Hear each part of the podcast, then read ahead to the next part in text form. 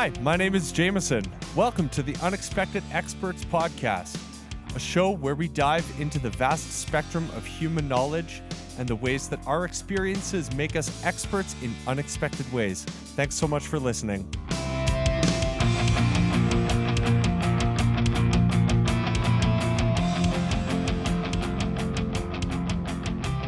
Hey, everybody, welcome to another episode of Unexpected Experts. This week, um, Andrea and I have our mutual friend Chad Yuki on the podcast. Chad is uh, now an American resident uh, at this point, um, down in San Diego. And uh, he's the dog dad of a little a little pup named Riley and a soon to be dad uh, in July. Him and his wife Joanna are expecting, so we're very excited for that and uh, Mhm. excited to meet the little mini Yuki whenever they decide to show up.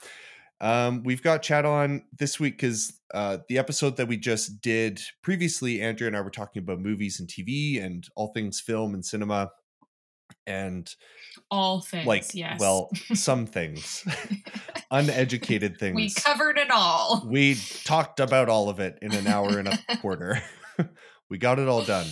Um, but we Uh. were in the process of recording that episode. We were like, we should get our friend Chad on. So here he is. And we are very thrilled to have him on. Chad loves everything movies and theater and film and cinema and all of it. So Chad, for a long time, has hosted an Oscars party uh, when he was up here in Calgary um, which is now a little more complicated to do being down in San Diego, but it's fine. Andrea has taken up that mantle upon herself in the last little bit, so we're excited for that to happen. But we uh, definitely wanted to have Chad on to talk about Oscars and movies and all of that. So, Chad, welcome to Unexpected Experts, buddy. Thanks for having me. Glad you can make it all the way from San Diego. Yeah, boy, are my arms tired. Uh, so at the beginning of every episode, we like to ask um, our guest, "What is your superhero slash supervillain origin story?" So maybe a bit of your background, bit of your history, bit of who you are, and all of that. Uh, yeah, I mean, I uh, when it comes to movies, I mean, I've been watching movies for as long as I can remember. Um, but with, when it comes to the Oscars and movies like that, um, I actually I'm a big spreadsheet spreadsheet guy, and I've been keeping track of my favorite movies over the last uh, 13 years now. I started in 2009, uh, and it's uh, it started my uh, eventual groom or uh, best man Dave Pierce. Mm. Um, he would always be into the movies, and I just kind of followed his lead and would go to Oscar parties or go watch the Oscars with him. Started getting into it. You know how it is when you you know you got a friend that you're becoming better friends with, and you're like, well, he's into movies. I'll be into movies. So Totally. um, just started watching movies, and I usually get to see anywhere from about fifty to hundred new releases every year. wow. Um, Man, not there's bad. been a couple drier years. This year, I'm at seventy. I was gonna say like um, that's probably been different now with COVID. Hey, It's actually been better with COVID because um, I think you guys were talking about it last week. Is uh, there's a lot more streaming availability because they couldn't go through theaters. Right. You know, there's still a lot of stuff being put out into theaters, but they're usually doing um, streaming releases at the same time. totally. And so, or I things think just went straight to like Netflix or whatever too, right? yeah, or, Yeah, like there's a lot- Plus. there's a lot more uh, companies and studios like Netflix and uh, Amazon Mhm. and Disney that are Mhm. putting things directly out into the ether, as it were. Mm-hmm. And so Mhm. this year's actually been really good for accessing a lot of that. And when it comes to the Oscars, um, I'm usually at about a 60% clip of the movies that are nominated. And this year I'm at 82% already. Wow. Uh, and it, As in, like those are the number of movies that you've watched that have that are Yeah. nominees. There are 53 different individual films nominated, including the 15 shorts, and I think I've seen in the high 30s of them. Wow. Okay. Um, Cool. And uh, like uh, like eight or nine of those are shorts that I, I I'm going to be able to go to the theater probably next week and see a majority of those as well. This is the first year I've ever felt like I can actually get to all 53. So that's the goal this year. That's awesome. That's crazy. Well, what's Yeah. what's the timeline then till the actual Oscars happen? Like how long So- do you have? So March 27th is the evening of the Oscars. Um, I have 14 days, and yeah, I think I have four, 13 or 14. I'm halfway through one right now. We started watching it yesterday and got a little tired, so um, and then I wanted Which to prep for this instead. Uh, it's called The Worst Person in the World. Oh, I haven't seen It is. Uh, it's up for um, best international feature and best screenplay. I can't remember which one, but Yeah. uh, it's it's critically acclaimed. Uh, it's from Norway. Um, it's Okay. yeah, an hour in. We're I'm enjoying it. It's really good. Cool. I feel like the international films are the ones that I that's like the least the ones that I get to the least. That makes sense? The ones that I get to the least frequent. Yeah, and that's actually true for me as well. Just because they're a little bit tougher to to root out, but this year there's Yeah. a and part of the reason that I can get to as many this year is there's a lot of crossover. Um, Mm. Movies like uh, Drive My Car, which is a Japanese film, it's nominated four times, which is super Yeah. rare, if not never happened, kind of thing. Um, Like for an international film specifically. Yeah, yeah. Parallel Nominated Mothers many is times. nominated twice. Um, uh, worst person in the Power, world. the is- of the Dog, too, has been nominated quite a few times. so that yeah, that's not an international, but I think that's ten. Oh, I I don't have see. those numbers in Just- front of yeah, me, yeah, but um, but for the most part, the the international feature. Just trying to pull it up here. I think uh, yeah, I've seen three now out of five, which is a lot more than normal. yeah. hmm That's cool. Yeah, I was Nice going to ask you too. Like, oh no, you you you finish. You I was just going to say, the nice thing is the majority of them are available. Um, a couple of them are on Netflix, and so you can you can find them out. Uh, Oh, nice. You just kind of have to. I have a link that I can share later, but there's a link that shows where 38 of the films you can see. So Oh, cool. Sweet. sweet. So we've we've got our homework. Super. I guess at the time we're recording this, we're two weeks away from the Oscars. But then by the Mhm. time this episode airs, it'll be the day before. Yeah. So you will So- have a leg up, but your listeners will not. Yeah, True. they'll be they'll be playing mad catch up for those last few hours, those last two days. Toothpicks in their eyes. Yeah. Must finish watching. Well, not just your eyes, but you also have to read the subtitles as well because Oh my watching gosh, all the yeah. international features. So Yeah, for an Totally. international film. Yeah. hmm hmm Um, that kind of goes into my my first question too. Like, so we're already talking about international films and like that category and um, different awards that some of these films have been nominated for. So maybe give us like a brief, just a brief rundown of each category that a film can be nominated for. Maybe the criteria for each film and what what it takes to be nominated for a film like that. Maybe like 20 to 30 words or so about each category, sort of just a basic breakdown for anybody that Yeah. doesn't really know how many categories and what they are. Uh, it's funny. I we I'm on here as an expert, but I, I think there's 22 this year. They keep kind of changing things. Um, but uh, so best picture would be kind of an overall encapsulation um, of all the different technical, all the different acting, um, the writing, everything all together. Um, the interesting thing about the best picture is everybody votes on it. So all of the different areas, the acting and that, uh, not the entire the entire academy doesn't vote towards each individual um, award. Um, but for best picture, it's anybody who wants to make a vote can can add their votes. Um, so best picture, best director. I mean, it's self-explanatory. And then you have your acting, best actress, actor, supporting actress, supporting actor. Um, I think those are all pretty normal. Uh, screenplay, so they split it into two. You've got the original and the adapted. So, um, and there's a there there are committees that actually decide whether something was officially from an, a source adaptation. So, if there was an original source where they believe that that was um, adapted from for adapted, and then original is brand new story. Um, you've got your animated feature, which has to be animated. Um, interesting in this one is uh, there's a movie. Let's see where it was from. Out of Denmark called Flee, uh, and it's about a refugee who essentially gets carted around the world trying to flee um, violence in their home country. Okay. And it also includes probably, I want to say, total about five, six minutes of um, pre shot footage that's not animated.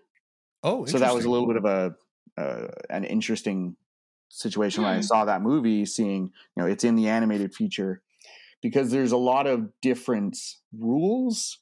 Um, like one of the other categories is um, original score. And there are rules as to how much pre recorded or borrowed music you can take from um, a different area. So that's why you'll see something that maybe has like Guardians of the Galaxy that has more soundtrack style stuff. Right. um, yeah. None of that's original, so they're disqualified from that. Right. Ah. Um, yeah, so it's Yes, it's just interesting Like Mr. Blue Sky, which was definitely ELO. Yeah. Um, And so it's just very interesting to see how maybe inconsistent those rules. And I don't, you know, I haven't really delved into the depths of um, all of those rules for all the different categories. Um, And then I, so those are all the what I consider above the line nominations. Those are the ones that generally make the broadcast and are the big ones that people are going for. And then there's the lower or the the below the line nominations, which are more of the technical categories. Right. So you've got costume design, uh, makeup and hairstyling. You've got two musics, which are original score, which we just talked about, and then original song. Mhm. Um, the interesting thing about original song is it has to play within the runtime of it, but it doesn't necessarily have to be uh, included in the movie itself. Okay. Right. So like an, a credit song. Or Yeah. Something. So like Or a, something, like a something diegetic like song James or Bond. Yeah, Like yeah, James something in the intro. starts. Um, I remember. I think there was one from 2013 called "Crazy Hearts," which that's a the you know, the song is part of the actual uh, narrative of the movie, and then you had another one that was it was the first credit song, but it played within the runtime, so it counted. And so there's a lot of wiggle room when it comes to that kind of stuff. Oh, interesting. Hmm. Um, you've got cinematography, which is um, cinematographers are not just the camera people or the um, the the people running the camera crew, but they're also the ones choosing the aesthetic color palettes. Um, there's a, I mean, one of those weird Facebook ads that like bombard you with trying to buy stuff. But there's one where they've essentially um, turned a color pal- palette from a movie into a panoramic um, Oh yeah, I've Photo. seen that. Yeah. and it's kind of cool because you can actually see, you know, something like Dune this year has a lot of sand, you know, a lot of earth tones, orange, beige, brown, uh, that kind of stuff. Whereas something like from a few years ago, Blade Runner 2049 is going to have a lot of neons and blues, and it's going to be a darker palette, but it's going right. to have s- uh, swatches of neon reds kind of uh, popped or something in there. like the Dark Knight versus the Lego Movie, like two very very different spreads of color. yes, yeah, Yeah, both great movies. Actually, both I'm, fantastic movies. let's circle back on the Dark Knight later because I have an interesting uh, tidbit on the Dark Knight Ooh, let's do. um, Sweet. And what how that changed um, Oscar history uh, back in Oh. 2008 2009. Ooh, yeah, let's um, definitely talk about that. Foreign language film. Oh, sorry, uh, best production design. I have that besides cinematography, and so produ- production design is the overall aesthetic of the physical of the movie. Okay. So something like um, Nightmare Alley is uh, kind of a black or a film noir thriller movie from this year with Bradley Cooper, uh, and it's set not in modern times. And so, how do you create uh, a Right. carnival atmosphere in the early 1900s? hmm So that's you know production Right. designers are doing that. Or something like Grand Budapest Hotel. Yeah, Wes That was Anderson is a like all about an aesthetic in a time period. Yeah, Wes Anderson. Uh, usually, actually, that's that's a really good point. This year, he came out with a movie called uh, The French Dispatch, and in every precursor, everything that was leading up to that, uh, to the Oscars, it was almost a shoe in that Wes Anderson was going to get there with the French Dispatch. It's beautiful. It's you know narratively, it really takes some time to get to where it needs to go, but production design is absolutely off the charts, and that's one of the biggest snubs this year. Is the French French Mm. Dispatch for production design? I don't even think I've ever heard of that movie. I need more Um, time in the world. Uh, yeah, right. I I will come out. I usually come out right the day before the Oscars with my top uh, top movies. It'll have the whole list. Um, well, when this episode drops, then be sure to look out for Chad's list. we'll put we'll put my be the Letterboxd. We'll put my Letterboxd account in the uh, in the links for the show, and then people can check them out to see where I'm at. Yeah, yeah, we'll definitely Um, do that. You've got the visual ones like visual effects and film editing. So visual effects is pretty standard. You know, what kind of stuff are they doing to push boundaries?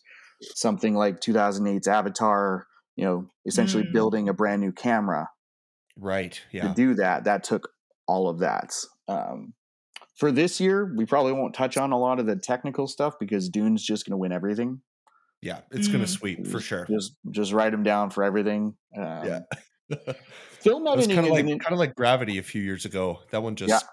cleaned house. It was crazy. Yeah, and usually you that's where you'll see a lot of the um, the more blockbuster um, things that um, you know people tend to um, divide between the blockbusters and the artsy movies or the art house films, and so you'll you'll tend to see in a lot of those um, visual effects and the technical categories things like Spider-Man: No Way Home. That's um, they're in visual effects. Shang Chi and, Yeah. the, and the Legend of the Ten Rings, No Time to Die, Free Guy, which is a wildly underrated, fantastically is. enjoyable film. It's so good. I would watch it every day. It oh wow. is- is Okay, so that seems extreme. It's I- so good. We put it on. I enjoyed it. we put it on Go we, yeah we put it on simply as a like oh well it's it's nominated we'll just throw it on it's on disney plus let's give it a try Yeah. and it made it i've seen 70 films and it's in my top 10 Wow. wow. it's great I mean, I guess I haven't seen enough films for it to be anywhere different, but that was like, I mean, it definitely was one I was like, oh, this is gonna be a stupid movie, but like, okay, Ryan Reynolds, Yeah. I'll see, I'll watch it. yeah And then I did, Like- and I- it was more enjoyable than I thought it was going to be. But man, alive, the top ten. Well, like I, Yeah. I probably shouldn't say like every day I would watch it, but you know, you know what I'm saying.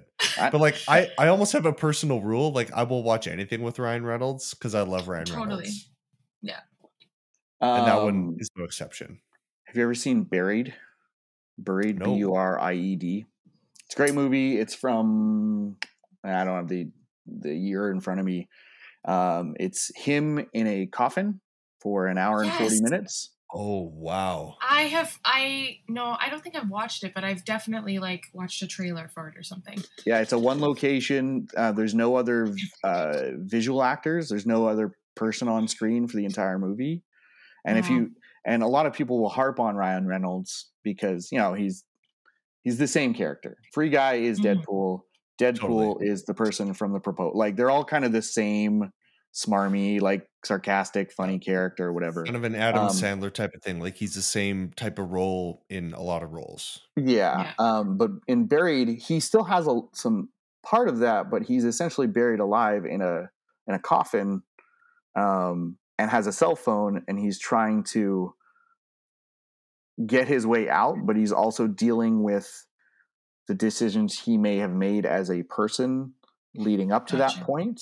Um, Right. So that's an aside. It's it was I- not well received, but it was one of my favorites.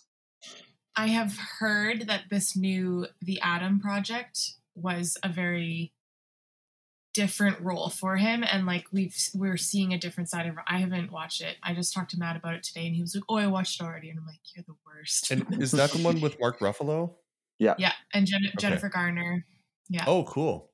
hmm Um, yeah, um, film editing. So that's the one I have beside visual effects. Film editing is an interesting one because when it comes to the Oscars, it's generally a a movie up until a few years ago had to be nominated for film editing because there's only like six or seven or eight over the entire history of the Oscars of you know 90 years that have won best picture without that nomination.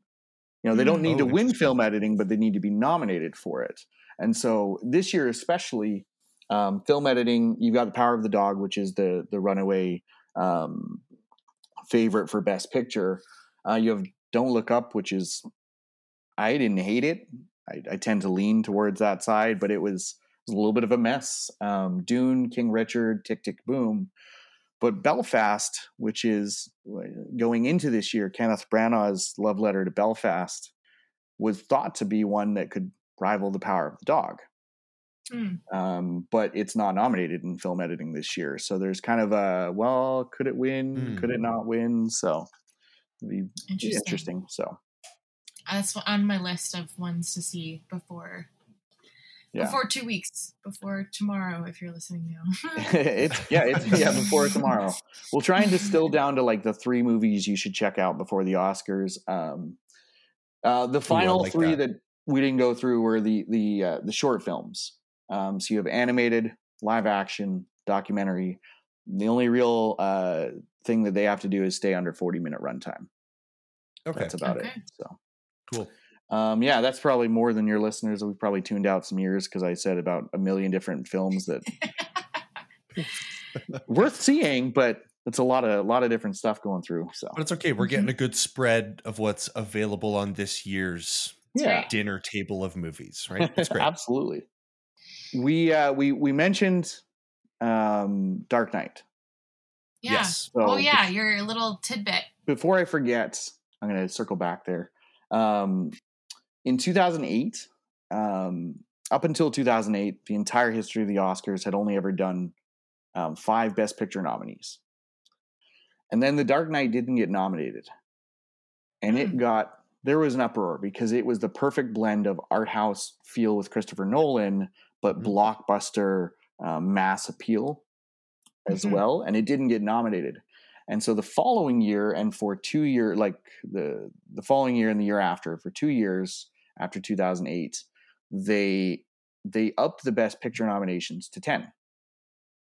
Oh Whoa. wow. The prevailing theory is they wanted to reach more audience, and The Dark Knight was a catalyst for them moving it to ten.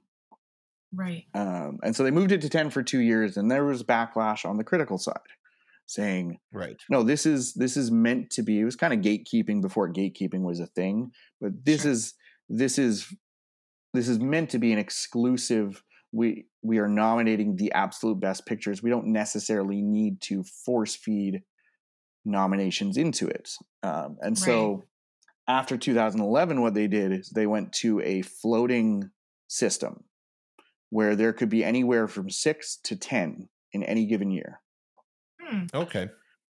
and the way they do their voting is they would uh, everyone would vote for their best picture and then any movie that did not receive a first place or they you know they would vote for their 10 best pictures or they could put 8 or whatever any movie that didn't receive a first place vote was immediately taken out of the running for it Right. Okay. Interesting.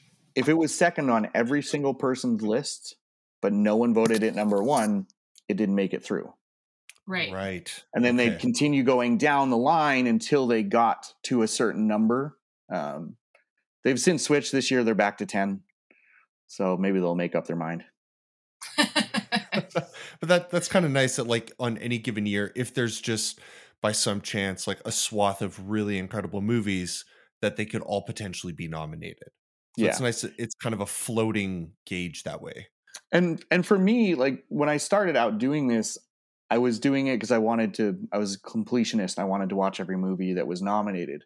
But I quickly learned that I actually enjoyed the process of the nominations more than the Oscars themselves. I, I enjoy, uh, especially when we were hosting the party, I Yeah. enjoyed the group communal aspect of it. But for me, it's not about the 10 movies that are best picture. You know, I did some numbers and it really, it's only, I've only ever had three, four, or five in my top 10. I tend to Right. not align with all of them. Um, but it's the process of discovering a wide variety of movies um, from a critical or critical perspective that I would never have been exposed to. Right. Um, and so that's that's why I like that they're going back to the ten. You know, even if eight, nine, and ten have no chance of winning, it gets their name out there. Totally. Um, Totally. Yeah. Does it does it kind of water down the the nomination aspect of it? If there's like ten films nominated that year, does it sort of water down the significance of a nomination, or does that not really factor in? I mean, in my opinion, probably not. But there's a wide variety of critics who would argue that it does because now you know you'll have a best picture winner but they don't publicize those votes so you don't know who is second you don't know who's third and Right. where belfast might be number two on theirs um, and you might see um, something like licorice pizza or uh, a japanese film which i absolutely adore called drive my car um, you might see those films at 9 or 10 but they're all on equal footing so before there was only four that were considered on equal footing. To me, I would prefer to have more eyes on more films, so I appreciate. I I have no problem with the ten nominations. Totally. Mm. Yeah.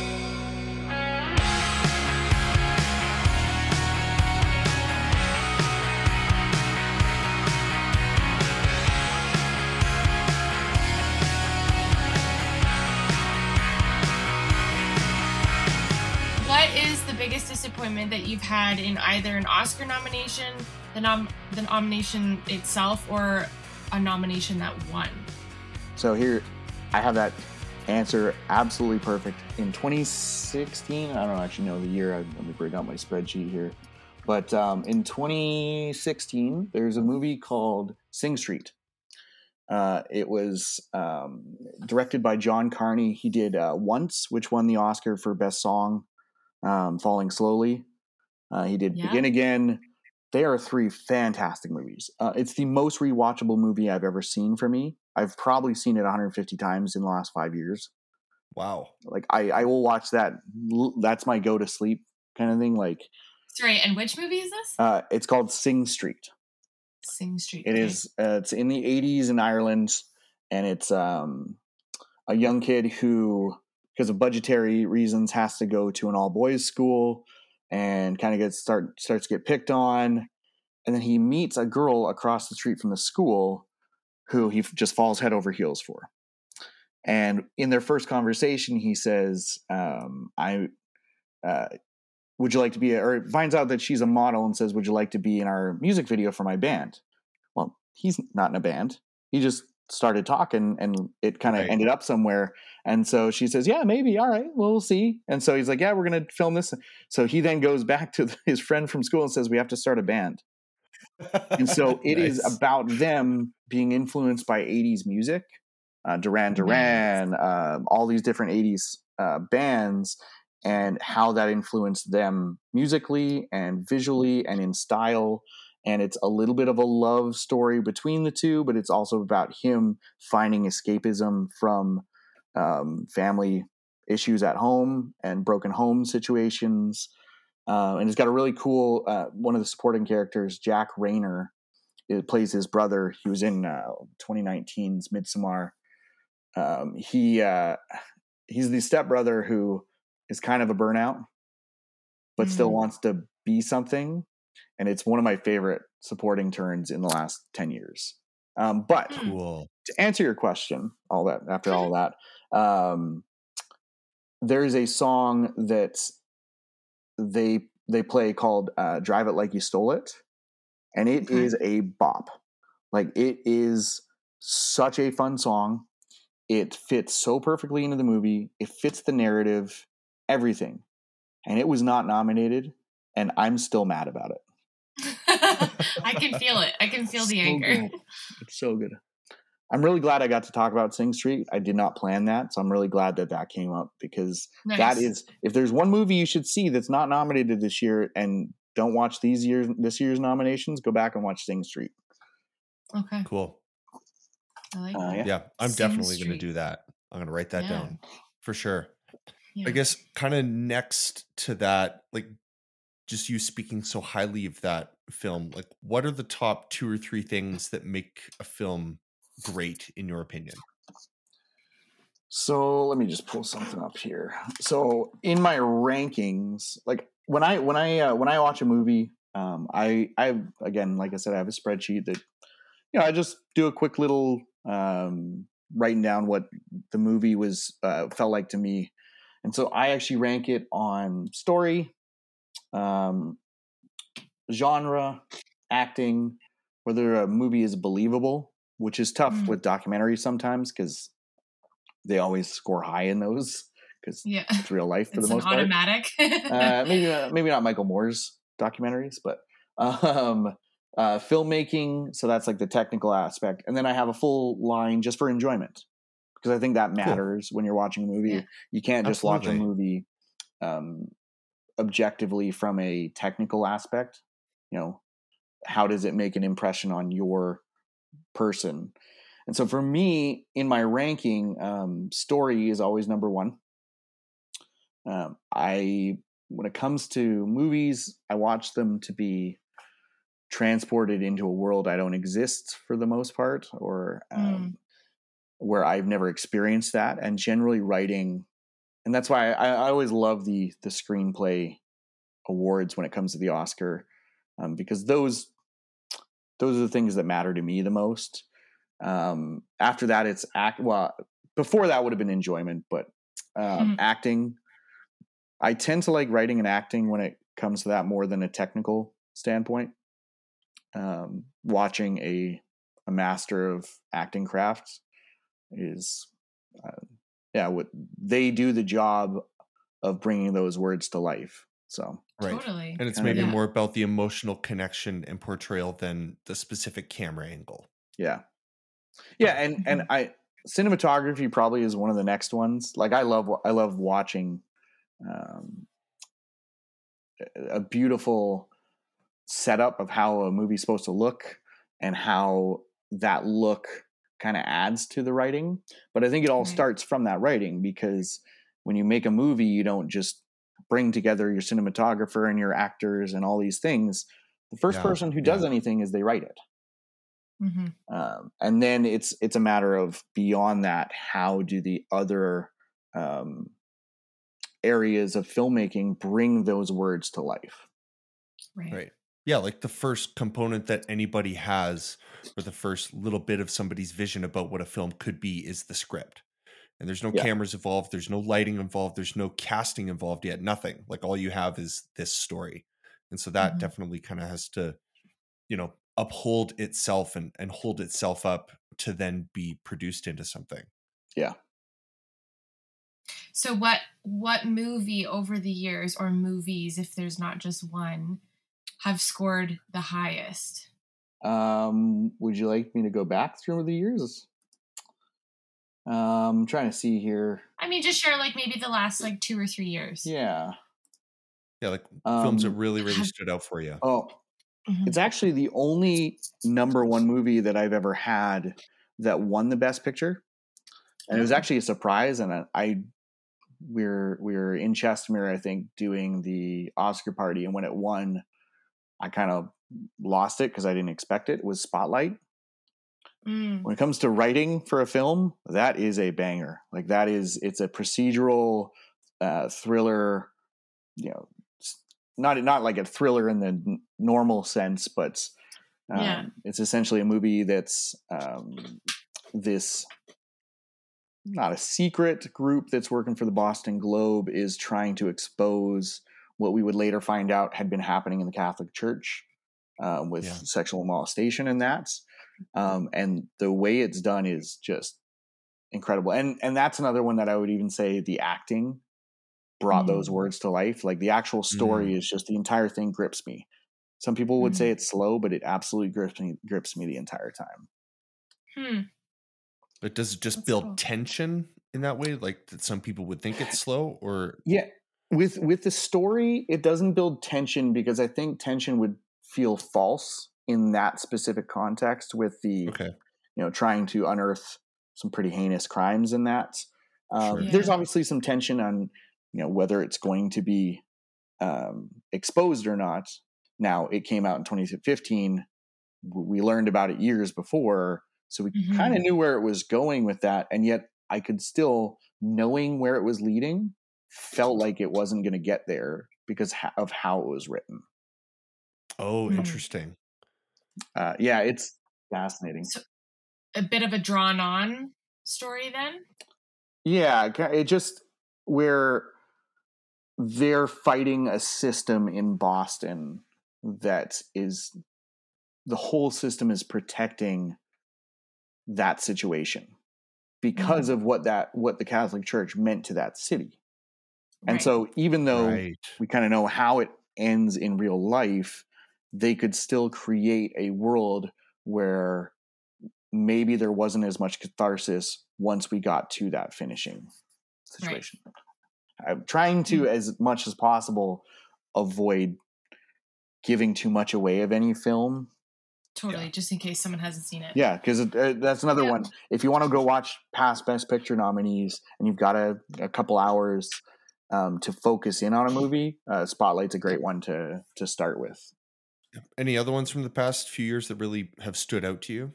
Yeah, when it comes to writing, um, there's a movie that came out in, uh, that was 2015, so it would have been the 2016 Oscars, Hell or High Water, uh, which is a, a western set in modern times. Um, yeah, essentially just two guys um, trying to make ends meet in the world. The, the writing's great. I won't go into it too much. Um, but this year, um, I'm just going to give away to your listeners, and people will find out on Facebook on uh, March 26th Spoiler alert. that my number one movie of the year is a foreign film um, called, uh, I, I mentioned it earlier, named uh, Drive My Car. Yeah. It's from uh, Ryusuke Hamaguchi. Uh, it's Japanese. It is three hours long. It's not one of them that they're going to be able to get to the day of the Oscars. No. Not bad. I cannot remember a movie that was as fully fleshed out. Hmm. Every character matters. Every character's backstory matters. The writing is Mhm. unbelievable. It's there's uh just for your listeners, there's some explicit nudity and there's definitely some um, sexual uh, narrative arcs throughout the movie. Um, it's in Japanese. Uh, don't watch it dubbed. Watch it with the subtitles. Um, it, Yeah. it wouldn't be worth it dubbed. Um, but the story is ser- or the the characters serve the story. The story serves the characters. The acting's incredible. Um, Hmm. I I watched remember it. seeing your I remember seeing your Letterboxd come out Yeah, about I that one. I watched it. That one I watched in three spurts because 3 Mhm. hours just I I couldn't. Um, but it was it is absolutely worth it if you want to see kind of how an art house film um, goes about some of the technical categories we talked about earlier. Uh, it's fantastic. So I've got lots of homework to do now. Yeah, right. I mean, we've we've got two weeks, but I know. for anyone listening, they're not going to have near that much time. You. but, but here's the thing so there's no there's no necessary reason i mean when it comes to drive my car i'll let them know that it's going to win the international film and that's likely all it's going to win so there's no Right. reason that they would have to catch up with it beforehand i mean i'm not really spoiling anything with based on the betting odds for those ones it's Right. not even worth putting a bet down Well, that's how much it's going to win and it's totally and it's not like um it's not like when you if you are someone who watches the oscars you're getting spoilers of these movies during i mean sometimes they show maybe the trailer or bits of a scene or something like that but it's not like you're not getting huge spoilers of anything to deny you watching it or make you feel like it's not worth watching it after the oscars award Yeah. ceremony so Well, and it's perfect, you know, this coming out either right before, right, or right around when the Oscar, or Oscars are coming out, and um, the Oscars. Don't cut that one out. That's that's worth staying in there. um, but it's a great thing to kind of point. You know, we're going to talk. We we've talked about a number of movies that that are up for it. I can I can mention a couple other movies, but to point yourself to a few of the movies that this year, you know, you might watch the Oscars and see oh, I, I don't know 90% of these movies, but if I can touch on eight or 10 of them that are worth your time, then Totally. now you've watched it and you go, okay, well, I'm, I can be familiar with this. That puts it through like a little bit of a blender to say, okay, well, I'm going to use those films to now go see which ones I need to kind of check out. So Right. So a little bit of context. I feel like when I first started coming to your Oscars parties, I was definitely much more involved in like the red carpet, like seeing what celebrities were wearing what or what, you know, just the banter on the red All carpet. the, all the red carpet bingo cards that you would do every year. Those were always fun. Absolutely. All the yeah. So Those much were the fun. only games that I could win. but then it like it it definitely I actually I specifically remember and I think I only just gave it away or something. Maybe I donated it. I can't remember. But I specifically remember winning the like biggest loser prize because I sucked so much at my Oscars predictions. yeah, that and was, it at, was like that was at our friend uh, Michaela's uh, parents' house. I think that you won the lo- or you lost the one. Oh yeah. Yeah, Yeah. yeah, yeah. I think so. I remember that year. Yeah. It was ridiculous. Yes. But anyways. Um yeah. But now I feel like I I mean I'm not I can't say that I'm as critical or critically involved when I watch a movie. And I think JMO and I talked about this last week or um in our TVs and movies podcast, uh, just to say that I am definitely much more of a watch the movie for the enjoyment purpose. Like I'm not very good at just like deconstructing a movie to figure out if this was a really well written. I mean, like if it just naturally was a well written movie, then I might comment on it, but it's not like my go to. But I feel like now more than before, I am looking a little bit more at the technical side of things, not nearly anywhere in your realm of um, movie critiquing, but just like I guess what I'm trying to say is I appreciate more than just the red carpet moments now. Well, and I think I think that's the key to it is um, there's a there's a big divide on you know art house versus blockbuster, and while I might personally when I watch a movie, and I wouldn't even say that I like critique them as I'm watching them. A lot of times I'll Right. watch a movie. It's more of a feeling for me. How did it? How did the look of that movie feel to me? How did Right. how did the writing did i feel like the characters were making sense in what they were doing um, but i started the same way back in 2008 2009 when i started i wasn't i enjoyed movies but i didn't Mhm. pay attention to that and then I, I i've over the next 10 years i consume a lot of you know a lot of my social media um, is actually film people i have Right. film critics that i'm friends with on facebook now i've never met them uh, I'm gonna Wow. try and maybe get tickets. He, uh, one of the guys lives in New York, uh, but I've always wanted to hang out with him because like I really enjoy how he critiques movies and Totally. how and we tend to have a lot of um, uh, movies that overlap in our top tens at the end of the year. Right. And so I started out. It's it's a spectrum. You know, you start out at one point, and depending on how much time and effort you put into watching those movies, but that's I, I think there's a lot of people who look down on critics because they Mhm. they think that they are trying to dampen their ability to watch a movie just for enjoyment's sake. Right. Right. And Yeah. I just disagree with that fundamentally because we're all on a spectrum and a critic, you know, I've listened to a lot of film podcasts. They they're not trying to dampen it. They're actually trying to enhance your ability to understand the process that a film had to go through to be made. Right. Right. And yeah. and yeah, the that's word fair. the word critic is just a it's a tough word because it's an instantly negative word. So they may Totally. not be Yeah. Totally. critiquing, they may may be like upholding and praising a movie, and yet they're a critic, so they're immediately um, pointed at as someone who is trying to dampen the enjoyment of a movie. Yeah. Like a naysayer about the whole film. Yeah, Like it, as soon as you said the word critic too, I was thinking about when you and I and Nathan and I think maybe there was one other person. We went and saw Chef with uh, with Jon Favreau. Such a great movie, but the way that the food critic is portrayed in that movie is like kind of the vision that I have in my mind of what a critic is. yeah, But then at the end of the movie, he ends up becoming friends with the critic anyway. So Right. Hashtag spoiler.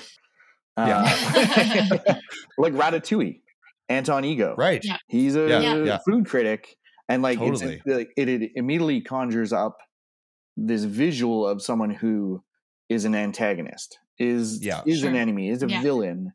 You know, and not in a. I'm here to way. point out all of the negative, bad things that were done in Yeah. something. Yeah. Yeah. Instead, they're really just there to say, I I consume and and for me, I'm not a critic. I have written reviews. If you go to my Letterboxd, you'll find reviews, and I tend to try and write a little bit more for common people when it comes to critiquing those things.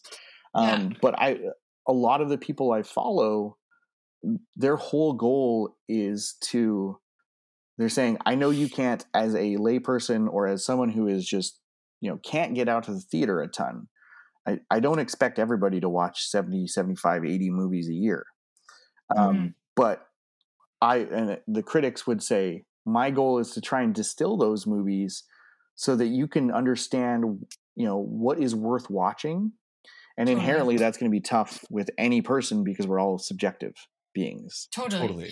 And It kind of taste reminds is so too- subjective for films. So Yeah. subjective. Totally. Yeah. It reminds me too, like I I um I'm on Goodreads, so like anytime I read a novel, then I'll go and log it on my Goodreads. But when I'm looking for new books to read, I will I will click on and read reviews that past readers have done. So I wonder if I, maybe it's more fair instead of calling someone a film critic to call them a film reviewer. Yeah. And that's, and then it's less I wish they would just call them that, but it's just not a, yeah. they're always going to have that negative uh, connotation whenever anybody tries to read anything they do. Yeah. So. Because you're right. Like I think like comparing the whole books to movies, like I will go and read those reviews and if the review is, you know, in like if it's talking about the book and kind of keeps me interested beyond just like the cover of the book or whatever, then I would actually consider reading it rather than you know, going to the library, taking the book out from the library and hoping that it's good, or reading the first hundred pages and being like, "Bleh, Yeah. I don't want to read this." Because time, so it is time matters to Yeah. people. totally, Yeah.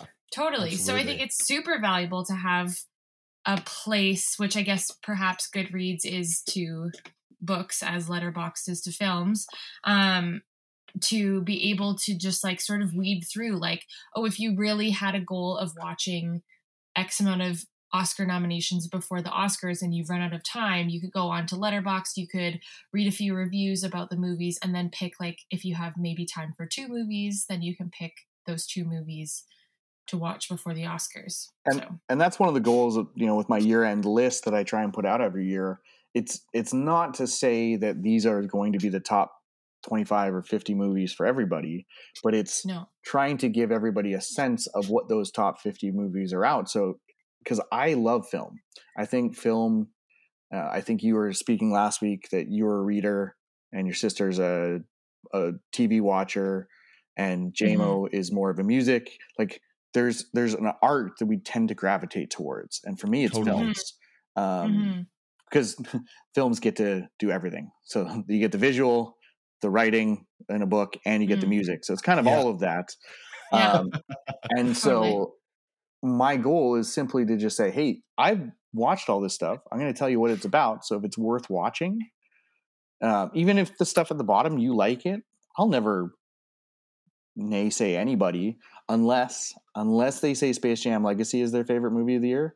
Then we're gonna have some words because I've been I'm sorry. I- Here, here I am saying don't be negative, but um, I've done 13 years of reviews. I've probably have about 900,000 movies that I have scores for.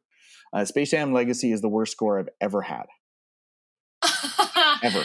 amazing Chad's Rotten Tomatoes score for Space Jam Legacy. Yeah, it's not Bottom of the barrel. It's below 0.5 out of 5, which is not a good thing. Um, but you really just have to watch that movie specifically for either the people who are in it or just like pure like entertainment if that Yeah. And so, but then I love the original Space Jam. So I also understand that while I absolutely Totally. loathe that movie, I'm not a nine year old boy who was looking up to Michael Jordan as a sports figure and wondering why he retired. And all of a sudden, I was coming out of Looney Tunes, and now I'm watching sports, and it was this perfect mix. So with Space Jam Yeah. Legacy, it's about technology and and LeBron, and it's like there's probably a nine or ten year old kid who Totally. who absolutely Just adores that movie. their pants. Yeah, And- like and- they think it's the greatest movie of all time. and I'd love to have a chat with that person just to say, okay, well, you're gonna you're gonna grow up. Those tastes are gonna change. You know, I didn't like Brussels sprouts when I was a kid. I like Brussels sprouts now. Things are gonna change. Yeah, You're probably not gonna love, but the nostalgia factor is gonna be there. And so even then, a movie that I absolutely just think is the worst. Who am I to, ch- you know, judge anybody who enjoys that movie? totally. Oh, and I think yeah, people have to remember obviously that this is your opinion, right? Mhm. Like someone out there may obviously like may coincidentally love Space Jam Legacy, and we're not crushing on your hopes and dreams of that movie being the best thing since sliced bread for Yeah. you, but It's just not getting just- nominated for any Oscars. yeah. And that's fine. No. Um, and if someone wants to chat with me about it, they can find me on Twitter. I'm on Twitter. We can talk movies. If Space Jam was a fantastic movie, or if you had a kid who absolutely loved to watch it, I'll point them to some cool other movies like The Mitchells versus the Machines, which is up for animated feature, which Mhm. can be geared towards that same technology, that same age bracket, um, and do it in such a stronger manner when it comes to uh, technically. right. I just thought I'd throw in another movie in there. There we go.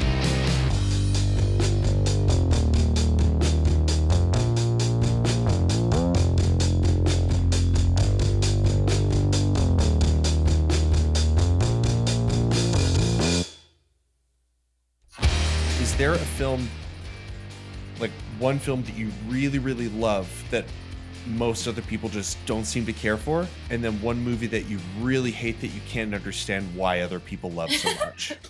Um, I don't have anything on. Like I'd have to kind of go through. All, I'm just kind of going through my my spreadsheet. and to it, see. it, it doesn't have to necessarily be from like this past year either. yeah, yeah. Like it can I'm just be, looking back to see. I'm looking back to my like a few years ago, um, just to see. Um, the one that showed up was in 2018 when The Lion King came out. No, 2019. 2019. Yeah, 2019. when, when the, anim- Oh, the, the- live The action. The live action, live film action. came out. Yeah. Uh, I saw 72 films that year. It was number 70. Wow. I very much did not like that, and maybe maybe that's colored or tainted by nostalgia of of Sure. Yeah. um, Sure. Being so ingrained with the voices that existed.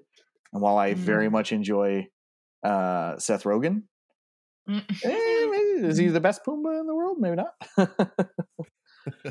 It was quite interesting though how very parallel, like like most scenes were very similar to the original, yeah, and I, which that, then made it kind of feel like, well, what was the point? But then if they changed it drastically, then I feel like all of us who grew up with the original would have been even more. Yeah.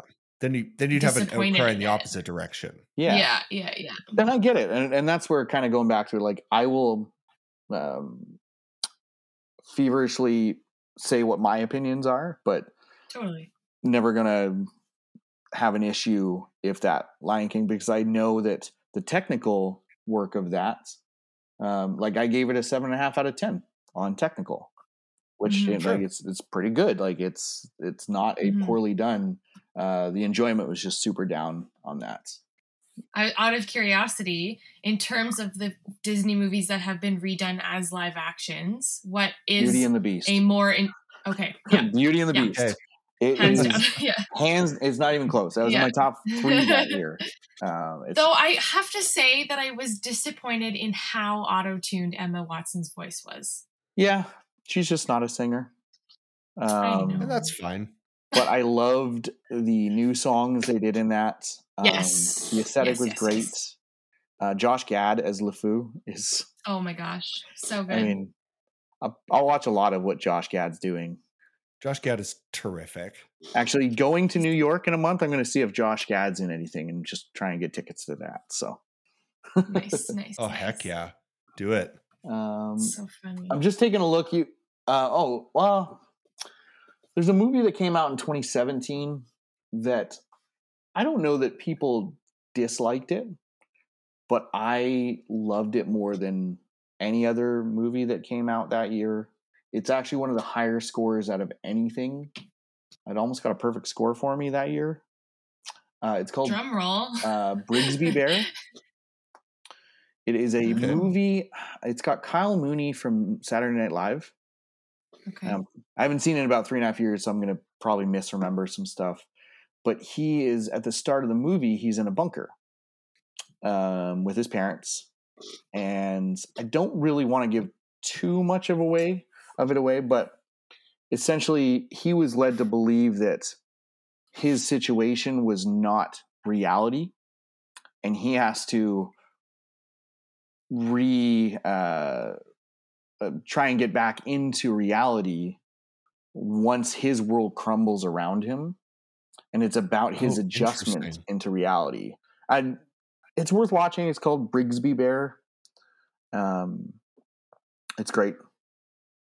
So that's probably one of those movies that i think critically it did well um, and that's why I, I was exposed to it and so i got to know about it i watched it and but it's not one that has any lasting effect for anybody Mm. over Mhm. over the years kind of thing no, I, Right. if i said it there'd be very very few people even at the time who would have known what i was talking about about let, let alone four years later I'm trying to remember the other two movies now that you were talking about. Started with an S. spotlight Sing Spot. spotlight Spotlight, Oh, the- and then the that other other one. Sing one, Sing Street. sing street spotlight sing street brigsby bear all worthy movies from the last 10 years Cool. Um, is there is there a category like out of all the categories at the Oscars that um, is sort of a wild card for you, or or one that sort of takes you by surprise every year with what's nominated or what wins or anything like that? Um, not really. I because I'm so like for the eight months leading up to it, like one of the um, I'll, I'll give a shout out to one of my one of the reviewers I was talking to or talking about earlier. His name is Joey Magidson. He works. Uh, he has a website called awardsradar.com. I tend to follow him on a lot of social media, and he posts his predictions like the day after the Oscars. He'll post next year's Oh. predictions. And so I start to build Oh, my wow. list of movies that maybe I'm looking out for. Some of them get pushed out a year. Um, but he's and he's doing it as more in jest. He's not seriously thinking he's going to get it correct. Yeah, this isn't like a Um, definitive list. No, but what it is Yeah. is it's pointing your eyes towards that, and so I start paying attention. You know, come end of summer into the fall, because generally September through December is when a lot of those movies start to um, get released. So I'll I usually take about a month off of new movies after the Oscars. I don't start watching movies until May. Um, I'll just go back to the old favorites and that. Just a nice cool down Um, period. but I'll start watching. Yeah, and so most people's top tens they would go January to Jan- January. It's just not practical for people who don't have screeners to see those. So I actually go January to Oscars, and then theoretically January to Oscars. Like I've already seen uh, a, a movie this year because it was on Prime. Um, but he's always putting that content out there. And so I'm always just kind of like, I'll pop it open for five minutes and be like, oh, there's, oh, that sounds like a good movie. Okay, cool. I'll put it on my list. And then once I find out a streaming date or a release date, I'll put that on my list. So then I can keep track throughout the, the, the months. Um, what movies are out can I see pretty easily by just putting it on at home? You know, maybe the theater out, like um, where I'm at in Vista, it's got a little art house theater. Maybe I can pop over there and see one of those films. It's not going to be at the big uh, multiplexes. So, right. Mm. um, so when it comes to categories, I'm not usually. There's not a whole lot that's surprising me at that at the Oscars because I've just consumed enough content through the year.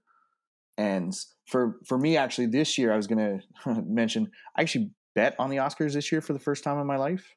Oh wow. Mhm. and it's because I realized Okay. that um, like I do sports betting on the side, but I realized my the website I use they they're usually way behind on adjusting their odds. So I can watch, say, something like um, the SAG Awards, which happened to, two weeks ago, I think. Mhm, Um, mhm. And Jessica Chastain won the SAG Award, and it was actually a surprise because Nicole Kidman, for being the Ricardos, was thought to be the favorite. And there's a lot of overlap from the SAG Awards to the Oscar um, voting group. And so I looked on the website and I saw that Jessica Chastain, who won it for the Tam or Eyes of Tammy Faye, was still a big underdog. So I could put twenty dollars down and win hundred bucks. Whereas now, if you made that bet today, you win you bet twenty dollars and you win thirty dollars. Like it's just a lot less likely for for you to win that. And so I realized, oh, I can take this information that I'm consuming out of enjoyment for myself and maybe actually turn it into making a little bit of money. So I have three bets. I yeah, bet what the heck, right? I bet Jessica Chastain to win Best uh, Actress. Uh, Troy Kotsur, who is now just like cleaning up for Coda. That's another movie. If people Ah, so yes. for for this year, Coda is one that's worth checking out before the Oscars if you can. Um, it's about a girl who uh, has a family who they're all uh, deaf, hard of hearing, um, and they're fisher. Uh, they're, the dad and the son are both uh, fishermen on the east coast of the states, and she, through school, is starting to learn that she has a pretty good singing voice, and her entire family can't hear her. Mm. And so Oh, wow. they need her to live, but she is graduating and wants to branch out. And it's a very it's a very feel good kind of it's not necessarily something that Oscars would um, go for. Um, but it, it picked up a lot of steam, and Troy Kotsur is actually the first person to first hard of hearing person. I, I can't I can't remember to win a BAFTA because I know Marlee Matlin, who's also in the film, she won an Oscar back in the '90s. Um, but so she's the mom. Troy Kotsur has now won the SAG Award, the Screen Actors Guild Award, which is all Mm. just acting. And then he Mhm. just today just won the BAFTA, which is the British uh, Art and Film Film and Television Association. So Mhm. um, wow. yeah, so it's really cool. And so I bet I have money on him to win the Oscar. And then I have money on uh, just yesterday, the Mitchells versus the Machines won the Nice. animated, the Annies, they call them. Um, it won the Annies, and uh, Encanto is the huge heavy favorite. So I put a little bit of money on that. So as long as one of them wins, I'm in the I'm in the green. If all three of them win, I'm very much in the green. So, Yeah. um, Encanto but yeah, is so cute. it's very cute and like good music. Uh, I would actually, Mhm. I, I'd have to look at my list, um, but I think Encanto is probably my fourth favorite out of the animated features. I was kind of surprised at the song that they chose for best original song. Yeah, it's got more heft. It's got more It's um, true. Yeah. depth than we don't talk about Bruno, which I wasn't even thinking of Oh, we don't really? talk about Bruno. I was thinking of um what's Louisa's song? Isn't it just called Louisa's song? and oh, I yeah, I can't think of it, but Anyways, I was thinking of her song, just like with all the feminist sort of things going on in the world today. I don't know. I just Yeah. thought that maybe that one would have. It's actually kind of interesting with that category is normally when it comes to Disney and Pixar, you'll see two, sometimes three films like Frozen. You'll see multiple songs from Yeah. those clearly want to get eyes on it, and um, they did a lot of really well known music. Um, Yeah. For this year, it's five different movies. Totally. Yeah. That's Um, great. Wow. Uh, yeah, the Encanto one isn't the favorite. Um, no Time to Die, Billie Eilish is the favorite. I can see. Yeah. That can one was that really good. Favorite for sure. Um, Yeah. Going back to your question where you're saying, um, are you surprised by nominations in any specific category? This would probably be the one that I get to see the least because it's always kind of a little, other than those like two or three from those major films, it's a little bit of out of, out of left field. So like this year, I don't even remember the song from King Richard that's nominated. Um, Encanto, there's one from Belfast from Van Morrison, uh, No Time to Die, and then there's a movie that if I'm ever not going to get through all the movies, it's probably going to be this one. It's called Four Good Days, and it's about it's Mila Kunis. I haven't actually watched it, but I've been reading a little bit. Mila Kunis is a drug addict who goes home for four days and has four good days with her family, kind of thing. But that's okay. like this is the one weird category where you're like, yeah, that movie was nowhere on anybody's radar, but here it is on song Yeah. because Just like got a nomination somehow. Yeah. it gets to put it on the on the poster that it's Oscar nominated. so with the upcoming Oscars tomorrow, um, With the magic and weirdness of podcasting and everything. Um, do you want to share maybe some of the ones that you are predicting that will win, or some of the films, or you know any category that you feel like something was truly snubbed um, in a specific category, or um, yeah, what do you what is what is gonna happen? yeah. Anything that we can expect. So the Yeah. first thing that's going to happen is um, you're going to have hosts for the first time in I think three or four years. I think Kimmel was the last host that they had, which I enjoyed Kimmel. Maybe the rest of the world Mhm. didn't, but um, so I did, yeah. um, the hosts are Wanda Sykes, Amy um, Schumer. Amy Schumer, and I, uh, Regina Hall.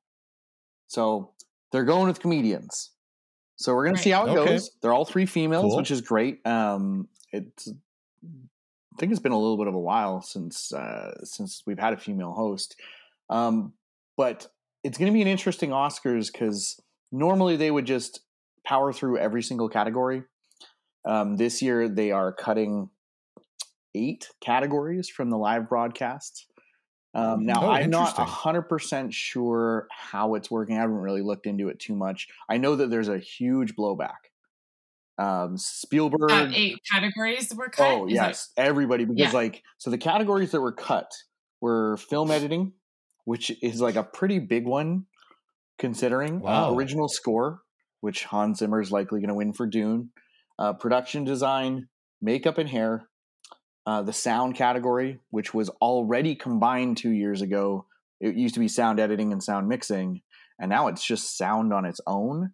And now they're going to cut that from the live broadcast as Wow. well. Oh my gosh. My- okay. my- I was misunderstanding you when you said this that Yeah. eight categories were because I'm like, no, I see all of these categories Mhm. as categories that are, be, but you're just saying like on the actual show, Yeah, there no we're speeches not going for to get any to of those. see.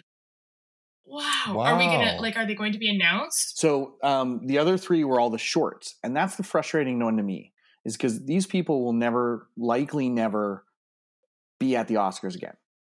You know, They're doing a short film, and one of my top five movies or top six movies this year is a short film. Um, Mm. It's got Riz Ahmed in it. It's called The Long Goodbye. Um, but these are three people that you know whoever whoever ends up winning for them. This is their moment to be in front of everyone Totally. doing that. Now Yeah. they're still awarding those prizes. They're doing Mhm. it before the live telecast. So I don't know how they're doing it. Obviously, people will be in on the red carpet, and they are still, I think, telecasting it, but it's not part of the three-hour thing. So, Sure. which is silly to me. If you're gonna just put it on TV anyways, those are the most Include impactful things. Um, Yeah. My guess is we're going to get a lot of people talking, and especially you know things like the short films tend to have a lot of uh, sometimes more foreign directors, foreign Mhm. casts, and with what's happening in Ukraine and Russia, I I think that's going to be a strong sentiment um, among a lot of the Sure. uh, the Yeah. speeches this year.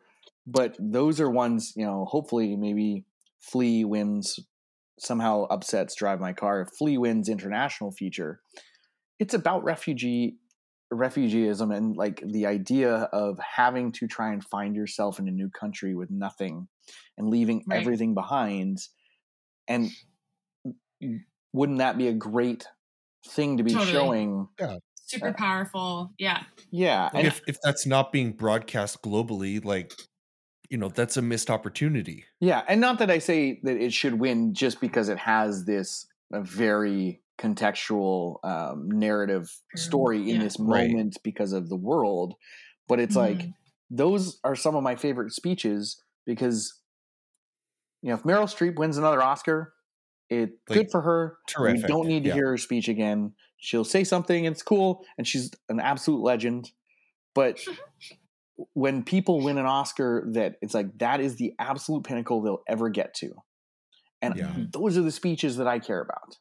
And so there's Right. a lot of blowback from everyone across that are trying to force them eh, force their hand, like Spielberg trying to say like maybe I just won't show up at your Oscars. Maybe I'll boycott your Oscars in this kind of like there's a lot of that going across saying I'm going to boycott this because m- mo- oh, I can't remember who I was watching a, a interview with, but they essentially said when you watch a movie, that movie is not just the actors, the director, and the Totally. cinematographer. It is Yeah. everything across. And so I hope they do change. I think it's probably a little too late. They're probably building their Yeah. set and how they're doing everything. But uh, I just think it's a, an incredibly missed opportunity to lose those categories Mhm. in that live simply because Yeah, they wow. think more people want to watch the Oscars if they're three hours instead of four hours. well or that or they want to give more airtime and more audience like more audiences would enjoy the like you know we have three comedians coming Yeah. on so the- Right. the, yeah. entertainment that comes from that as opposed to the speeches but that's just too bad Yeah, it just feels like pandering to me. totally or i mean maybe we get more live performances of some of the songs Yeah. who knows yeah From three movies that no one's seen. yeah. um, but yeah, so that's that's a huge thing. So I think it's not going to be all three of the comedians together. I think they're breaking it into three arcs, three story arcs, and so essentially, Amy Schumer might start it, and then Wanda Sykes will Yeah. come in, and maybe at the very ends, after Regina Hall's, they will all be on there. But it's it's un, from what I'm reading and what I've been uh, seeing, it doesn't seem like they're going to be um, interacting with each other um, Sure. just kind of sharing sharing the the load as it were Yeah. Right.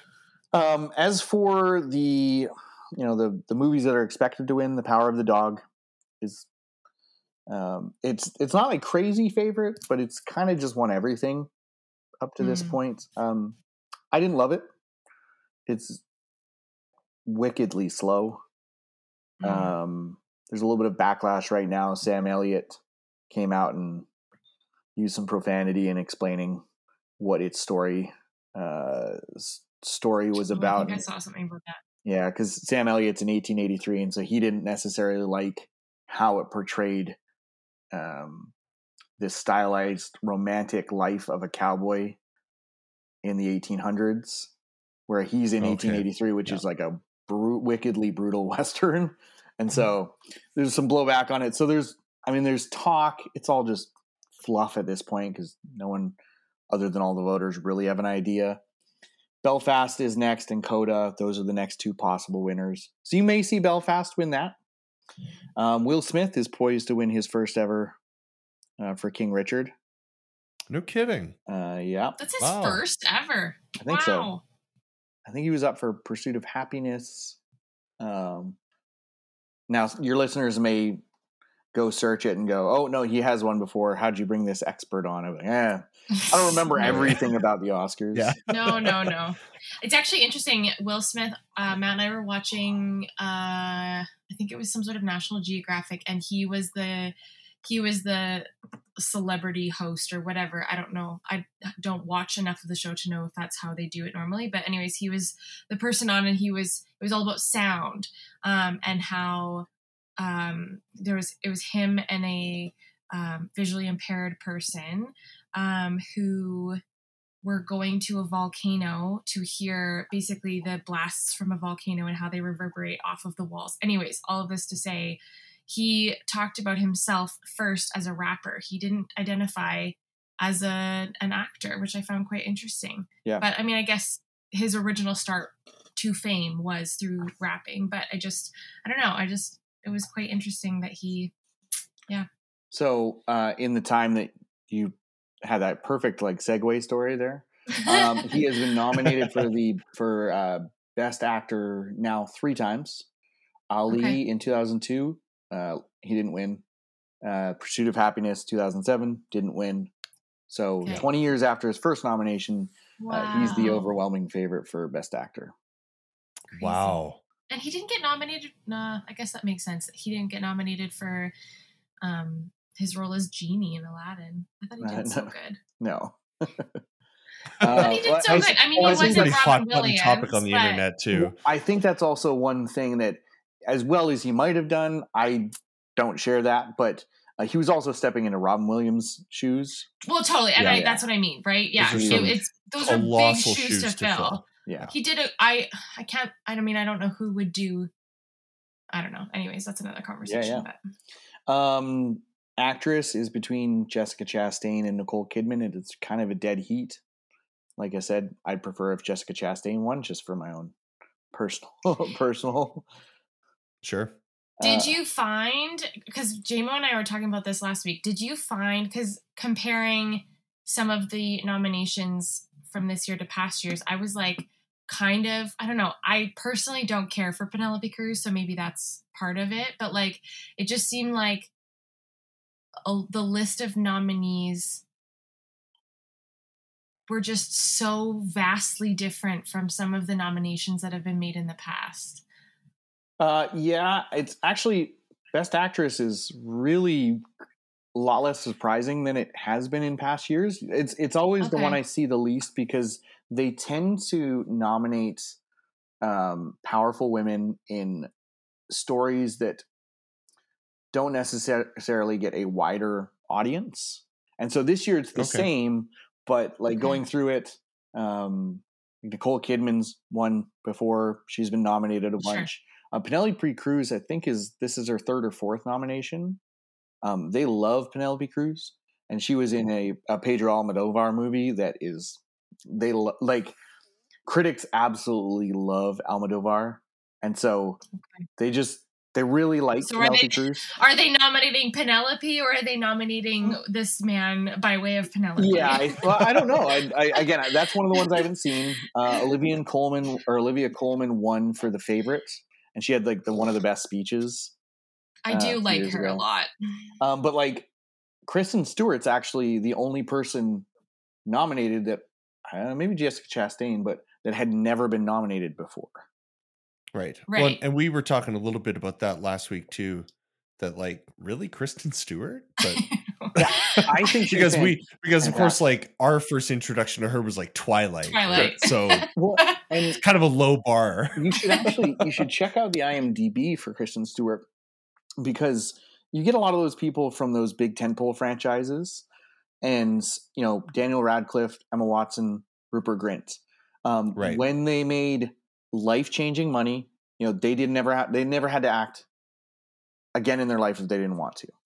But Totally. they said we need to get out under the shadow of Harry Potter, yeah. or we need to get Right. out under the shadow of Twilight. Someone like yeah. Anna Kendrick, she was in Twilight. That's know, everybody's first Yeah. experience with her, and she went and got nominated in 2008 or 2009 for Up in the Air. Well, Right, and now right, right, Robert right. Pattinson is playing Batman. Yeah. Yeah, in, I- like Which the joke like- of that, the joke. Have you seen the meme or the joke where it's like, "Oh man, uh, Robert Pattinson is the worst vampire. It took him this long to become a bat." yeah, it took 14 years to become a bat. nice. Um, That's great. I'm always, I'm very impressed. Like Daniel Radcliffe definitely did some weird stuff. You almost had to see those people who it's almost impossible to Yeah. um to separate them from like it's hard to separate Daniel Potter, yeah. Radcliffe from Harry Potter. yeah, Um, Yeah. I have never seen a Twilight movie, so I Oh. can't. I don't have that. But Kristen Stewart actually went and did a lot of art house films. Like she intentionally honed her craft, and she would choose Okay. products. Um, there's one that came out four or five years ago called uh, "The Clouds of Sils Maria," and she she worked um, beside I don't have her name, but a, a very renowned French actress, and it was in France. Um, and oh, so she she intentionally chose these roles to hone her craft, but she has gotten the most blowback out of anyone. Emma Watson Right. chose maybe some more accessible. My favorite movie from the last ten years is uh, The Perks of Being a Wallflower. She's So it. good. It's so good. I love it. it. It's not nominated for anything, but it's just fantastic. Um, I have the book by my bedside right now, um, so I'm trying to go through it, but it's really hard to like separate it from the movie I've seen. yeah. But Kristen Right. Stewart intentionally went a route to maybe get. She was in movies that were outside of the public eye. Yeah. With the intention of, I need to, you know, like a snake shedding their skin, I need to shed this off. She still hasn't because for some reason everybody hates her. And I don't get it Right. because she is I don't. So good. uh, I don't hate her, but I think it's probably because again I have seen Twilight, and I still feel like she is that awkward character from Twilight in a lot of ways. But I think I'm probably just undervaluing that maybe she is like that is just really good acting that she's now taking and has grown from her role in Twilight to what it is now. Like my mom and my sister saw Spencer, which is what she's nominated Mhm. for as playing Diana. Um, and they said like it was actually quite like quite good. Um, and I mean I'm obsessed with the royal family and I still haven't seen it, which I don't know what that it, I think I'm it's, boycotting it because it's not the crown. It's not Downton Abbey. It's not what you think it is. It's a psychological thriller, is what it is. It's like Interesting. three or four days of her life near the like towards the end. yeah. towards the end. Yeah. It's probably more portraying her experience with like the British press. yeah, it's actually anything, it's right? actually a Yeah. movie more about mental health than anything and Yeah. how she's struggling with the weight of what she was dealing with. Yeah. Um, and that actually it's it's a great um, uh, circle back to the one of the first things we talked about, which is my favorite start or parts of movie is the right or movies are writing. You know, Mhm. Mm, the story. yeah. And I think if people looked honestly at Twilight, they would see that you've got three incredibly talented young actors in Robert Pattinson, Anna Kendrick, and Kristen Stewart. And yeah, they were just starting out, but the writing in that is not great. From what I've read, I have not seen it, but the idea is that it's it wasn't adapted well. It was adapted in a way as a cash grab for the book audience at the time. They they brought it out so quickly right after the books. Yeah. Right. Yeah. And I mean really it it followed the story that was written quite closely, but it was a very new author. She was not like I don't know. I think there was there's some things that came out that you know the storyline came from a dream or something like that. Like it just was yeah. Well, I think like they were just trying to capture the lightning in a bottle that the books were and trying Totally. to adapt it into Totally. film. Again, like you Yeah. said, kind of as a cash grab thing, which is fair from like a business standpoint. get- like Get it's paid a good if you business if, move, if you know, nothing get else. paid when you can, right? Yeah, Get paid when you can. yeah. Yeah. Um, but I think Whether or not Hala, those Hala for a dollar. Like, I don't know. Um, You but I, yeah, I, I think that she more than anyone has struggled to come out of that, and I think maybe it's because Right. she went so reclusively into other film, like into films that no one knew, and they people can't separate her from that original character. Yeah, because she is Right. she is kind of that awkward character. Um, I thought Mhm. I thought she was fantastic in it, and I'm glad that she was nominated. Um, Robert Pattinson. from the snippets that I've seen, yeah, like it's so she, she not that I like obviously didn't know Princess Diana personally, though I would have loved to. Um, but she, from the interviews that we see of Princess Di, she captures her character very well, which is. I, yeah, again, I don't know who else they would have cast for that role if not Kristen Stewart. I don't know if there was like I don't know who else was even in the running for it, but Yeah, well, I mean, The Crown's coming out, and Elizabeth Debicki. right. But I think Elizabeth Debicki's like four inches tall. Like it's this Yeah, like she's weird, so tall, so much taller, and so it's just like a Yeah. weird. But I haven't seen it yet. Yeah. Uh, we we actually Yeah. we actually started watching The Crown maybe Oh, like a month and a half ago, but uh, the movies just kind of took over for me. So, but like Robert Pattinson, he stayed out of the limelight, but he's actually gone the Mhm. same routes. Um, and for some reason, I'm like maybe it's a, a culture of misogyny that we're okay with Robert Pattinson taking his time and moving into that. Now he's got Right. a tent pole in the Batman, but like he was Sure. in Good Time, which is a Safdie brother from three or four years ago. That's Mhm. really like gritty. Um, people don't really know about it. He was in The Lighthouse, which came out two, two years ago, which is like Robert Eggers, who's this weird. All of his movies are weird, and The Lighthouse is the weirdest of them. Uh, but like good, but it was just completely off the rails. It's him and uh, William H Macy. I can't remember who the other. There's just two two guys going crazy in a lighthouse, essentially. Wow. Willem Dafoe. It's Willem Dafoe. Sorry, I get those two mixed up. yeah, Willem yeah. Dafoe, Yeah. William H Macy, both kind of the same age-ish kind of person. Yeah. So. Uh, but yeah, so like he went that route. Anna Kendrick just kind of jumped right into um, up in the air, and It's then perfect. well, Yeah. so yeah, and then she she And started then- going towards She's a hey, Pitch perfect. yeah, which Yeah. shout out Pitch Perfect. That's a good movie. So Good movie. So so good. Um, yeah, so I mean that was a little bit of a tangent, but Tangent. that best actress is always kind of a, a a little bit of an outlier where the movies Mhm. don't tend to line up. And this year they actually did. So I still have to see The Lost Daughter, Parallel Mothers, The Tragedy of Macbeth, and Worst Person in the World. Those are like the four, four main ones that I still need to get to. hmm So Cool. What about um do you want to just give us your prediction for music then? The original song and the original score? Um, Dune's gonna win original. Yeah, Dune's gonna win original score, and then I, uh, Billie Eilish for No Time to Die will likely win. Sweet. Um, yeah, like the below the lines, I don't really know as much. I had the odds up. Usually, I'd go with them. Um, documentary is likely going to be Flee.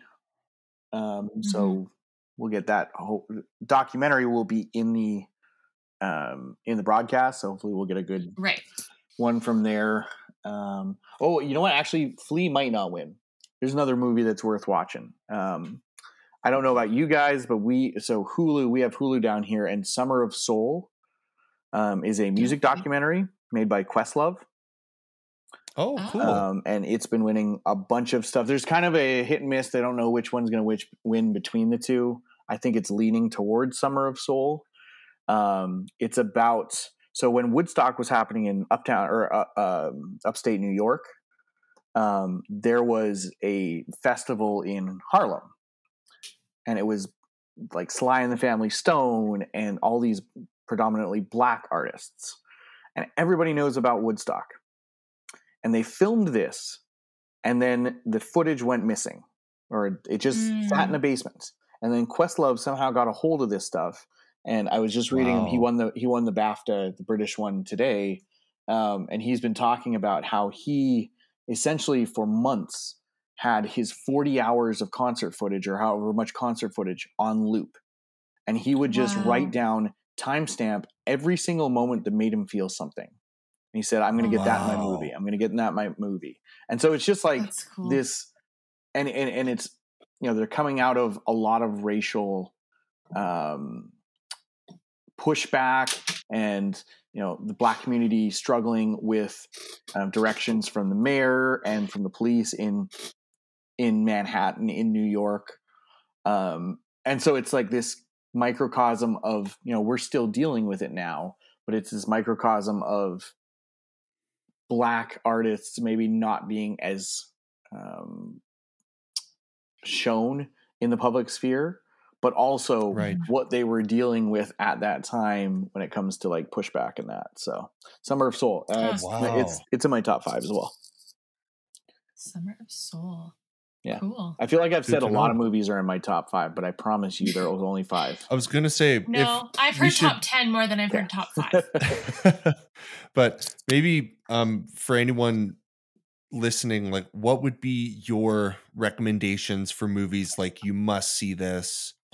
Um, if I think you had said earlier, like top three or something, like the three movies that you really should see before you watch the Oscars. yeah, uh, Coda is probably the easily uh, most easily digestible movie. Mhm. Um, Summer Soul is if you can find it. Again, I'm not sure if it's available in Canada. If if you can get it in Canada, absolutely watch it. Um, uh, the Long Goodbye is on Netflix. It is a it's like 13 minute short. You should all Okay. that's one you can absolutely there actually there's a there's an article. I'm not maybe we can put it in the show notes or something, but it's on Variety. I'm gonna legitimately watch that as soon as we finish Yeah. this. Yeah, call, uh, it is harrowing. It is a tough 13 minutes. They pack a lot into that 13 minutes, and it doesn't come Okay. till about the sixth or seventh minute when stuff hits the fan. Yeah. Okay. Um, no, so on Variety, uh, Variety.com, there is uh, you can search, and anybody listening can search. Uh, it says Oscars streaming guide, where to watch all 38 feature film nominees. So it has actually not all 38. It has some of the shorts as well, but you can actually find a lot of them on Prime, Netflix, um, and so it's a great guide that you can go there and take the information from this podcast and distill it into okay well here's where i can watch it do i have access to those but for me Yeah, yeah. um, coda summer of soul which are both in my top five i assume everyone has disney plus. If you want a nice mindless have a lot of fun it's free guy. Um, tick tick boom is on So netflix. uh, it's great. Um, yeah like those probably three or four i mean those are plus the long goodbye those are in my upper echelon of films this year. So just personally i want to share with the film or with people the films that i enjoy the most so they can check those Mhm. out awesome. cool. um, andrea did ask quickly and i'm i know we're running a little bit long but the biggest snubs and like what weren't Mhm. expected and all that kind of stuff Mhm. um, the biggest snub in my eyes was Denis Villeneuve, who directed Dune, which somehow won every technical category, and yet the person who is directing those technical categories didn't get Didn't get- nominated. didn't get That's crazy. And I love Denis Villeneuve. He did Arrival and Enemy and Prisoners, and uh, yeah, he's fantastic. Uh, Lady Gaga was expected to get for Best Actress. House Oh, for House of Gucci? House of Gucci. Gucci. Oh wow. Um, she's uh, I don't think people liked her as much. Like I think there's a little bit of a pushback on her, and I love that movie. It was enjoyable. It's not my top ten, but it was a very very fun romp of a movie. Interesting. Haven't seen that one yet, but Um, there was like the surprise of Drive My Car getting four nominations for a Japanese film. It is critically adored. They love that Hmm. film. Um, uh, the opposite of the snub, which a movie that probably shouldn't be in there, is Don't Look Up. oh, It's yeah. a best picture. Again, Yeah. I enjoyed it, We we talked about that a little bit there, Andrea, last week. yeah. but- but it's uh, yeah, not. it's very heavy-handed. It's definitely not one of his best movies. Um, but that's probably one that benefited from the category going back to 10 this year. Mm. Okay. Yeah. Um, in supporting actress, Katrina or Caitríona Balfe was snubbed, but Judi Dench got in. So Caitríona Balfe, who is the mother, was being like everything. She was nominated for everything. And then all of a sudden, Judi Dench got nominated for Oscars, and it's like, oh, they just like Judi Dench. That's kind of the feeling. Right. Uh, Sorry, and what does what does she play? She so Judi Dench is the grandmother of the family, and Caitríona Balfe is the mother. Oh, so gotcha, Judi Dench gotcha. is Caitríona Balfe's mother. Um, Right. And then the last one, in which is yeah, which is just like a crazy uh, like first time in history, is um, Flee, which we've mentioned a couple times, the document on the refugees. Uh, it's the first movie to ever be nominated for documentary, animated, and international film Oh, Wow. because it's super unlikely for any of those movies to sure. co- and coalesce Yeah, at the same like- time, kind of thing. That's a pretty unlikely Venn diagram of nominations happening for those three categories. Yeah, Probably the one that sticks out is the animated feature, right? yeah, it's super unlikely. You can definitely Yeah. get some internet. There's definitely been crossover from international to documentary, Yeah. but it's rare that it's. And actually, the reason it's animated is because, um, he it's anonymous. So the filmmaker Oh, actually made it anonymously. I totally forgot to mention this earlier, but um, he- he's essentially made it anonymous anonymously so that he doesn't show his own face, but he still gets to tell his complete story. Wow. Huh. That's interesting. And that one's on Hulu as well. So That kind of reminds me just like a you saying that too, like the anonymous bit reminds me of a band that I've really been getting into called Sleep Token. And I think I mentioned this on one of our episodes of Upload Download, Andrea, but Hmm. these guys are from the UK and they're a Oh, completely yes. anonymous group. Nobody knows who any of the members are, but they just like they have two full albums out and the guy's voice is super unique and incredible, but they wanted to let the music speak for itself in that way. So they decided to remain anonymous as a group. Huh. Which is interesting, because a lot of bands they they exist because of their touring revenue. Yeah. So it's Or their or just merely their identities. yeah, yeah, it's very interesting. Yeah. so when when they actually do performances, they have they all have masks on. Oh, okay, so they do tour, Yeah. but there's Yeah, they yeah, they tour, but they do so Anonymously. in a way that they're not showing their faces. Interesting. Yeah. Cool. like the Cool, DJ cool, and pop star never stop, never stopping. You're, has anyone seen that one?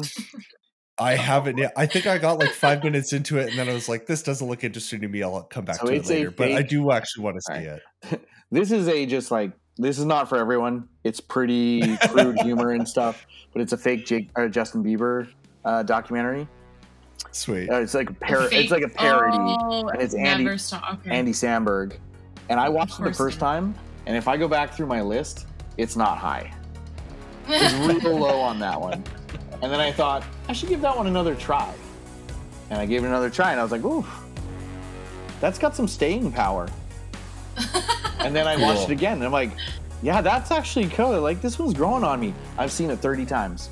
It's another one of those my movies that I'll just kick it on every once in a while. That's awesome. That's hilarious. Yeah. Oh Uh, my it was goodness. 76th out of 86 that year. wow. Um, and it's probably one of the 10 or 15 movies that I go back and watch when I'm bored. That's fun. So Just a maverick. yeah, I don't know how it like I hated it when it came out and just it it sunk its teeth into me and uh, I just didn't let go. Amazing.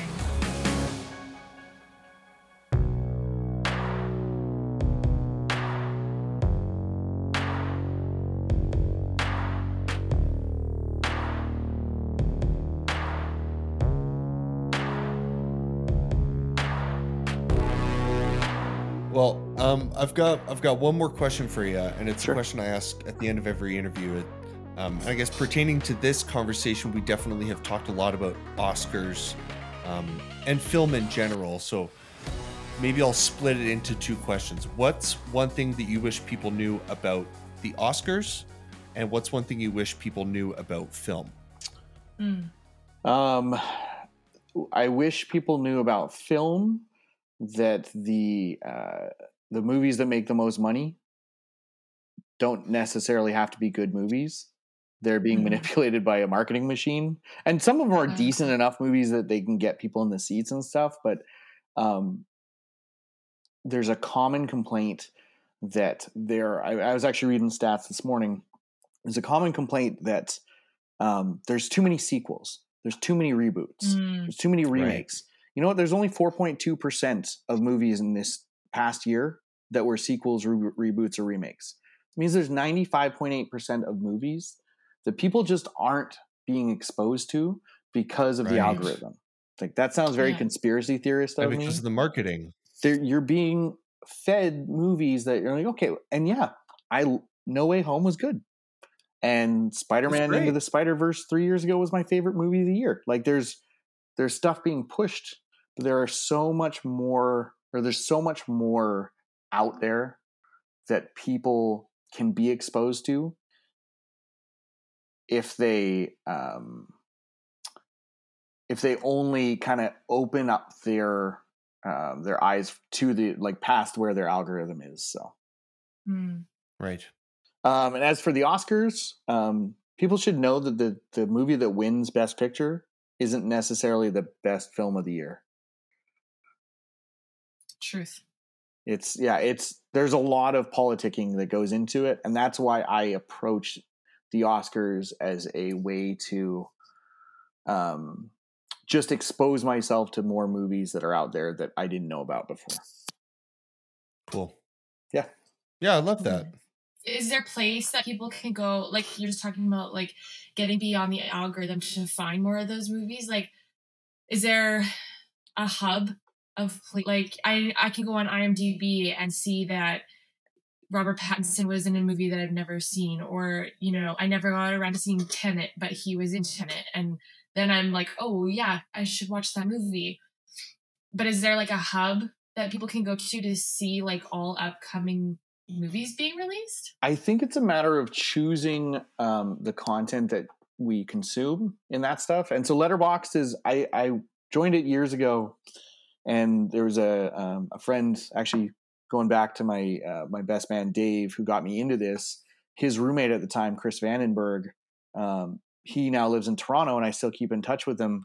But he's been on Letterboxd for years, and so I got mm. on there mm. and started using some of and reading his Letterboxd and being exposed to different movies that I wasn't expecting to be uh, to see. But I think it's hard sometimes to know who you should check out. So there's a couple. Right. Um, check me out on Letterboxd. Um, check out Chris Vandenberg on Letterboxd. He does a lot of Ethereal. He sees way more movies than me. Um, but he's like he sees some weird stuff. Um, he's in Toronto, so he gets to go to TIFF, the Toronto International Film Festival. Yeah. Um, cool. Awards Radar is my go-to. Um, it's like mm-hmm. I said, the guy who runs it, Joey. He's super friendly. He's actually today at right now at the Critics' Choice Awards in LA. Oh, nice. Um, the one that might be the most accessible and kind of the most fun, just to you're not going to see. I follow him on Twitter. His name is David Ehrlich.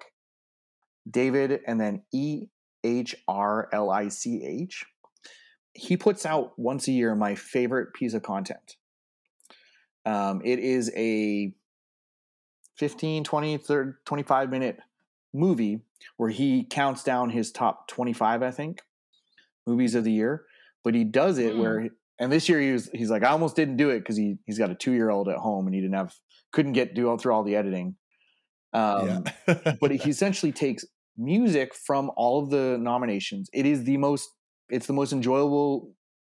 If I could put that number one on my list every year, I would. Hmm. So he essentially takes music and then takes clips from each one of his top 25s and puts it all to music. Oh, and it cool. is so cool. And like this year, there's some really interesting music, and so like yeah, it was. It's just kind of a fascinating little 20 minute video every year where his top movies, and I like, I bookmark it and I wait for it every year. Hmm, so that's cool. Awards Radar. Check me out on Letterboxd and uh, go check out uh, David Ehrlich on Twitter. I think I think he does the videos on Vimeo. They're free to watch, okay. so it's worth it's worth the time to check them out. Cool. Awesome. Cool. And uh, where where can people find you if they want to follow you? Uh, I think you just search by name on uh, Letterboxd. So Chad Utke U T K E, uh, and then my Twitter is at Chad Utke. Same thing. Um, yeah, usually I'm not doing as much film stuff on Twitter, but come say hi. I'll point you towards the Letterboxd, but Letterboxd is kind of the the go to for uh, where you'll be able to see. I usually put a snippet about pretty much everything I see. So, yeah. Sweet. Hmm. Well, thanks, Chad. This was yeah. thanks for having This was awesome. It's like the deepest deep dive, and I love it. Like I know. I don't. I don't even mind that it's that it's a bit of a longer episode. I'm here for it. I think there's so much great content in here, and this was really fun. So thanks, man. I guess the fu- the fun part is now we just have to put like a secret code word in. So if anyone made it to this point, yeah, tweet at me. Thinking like, um, uh, let's see, let's try and see something. What we got? Um, tr- Nerf war. Nerf war. Nerf yeah, war. There we go. There was a Nerf war outside of the house when I was starting this recording. So if you I get to this it. point, send me a message, Nerf war. We'll have a little chat, and I'll, maybe I'll give you a, yep. a look into my spreadsheets and comment on the Instagram post for this episode when it comes out too. Yeah, so we, so we know you made it to the end. Heck yeah. awesome. That's great. Thanks for having me, guys. Cool. Thanks, Chad. Thanks, Chad.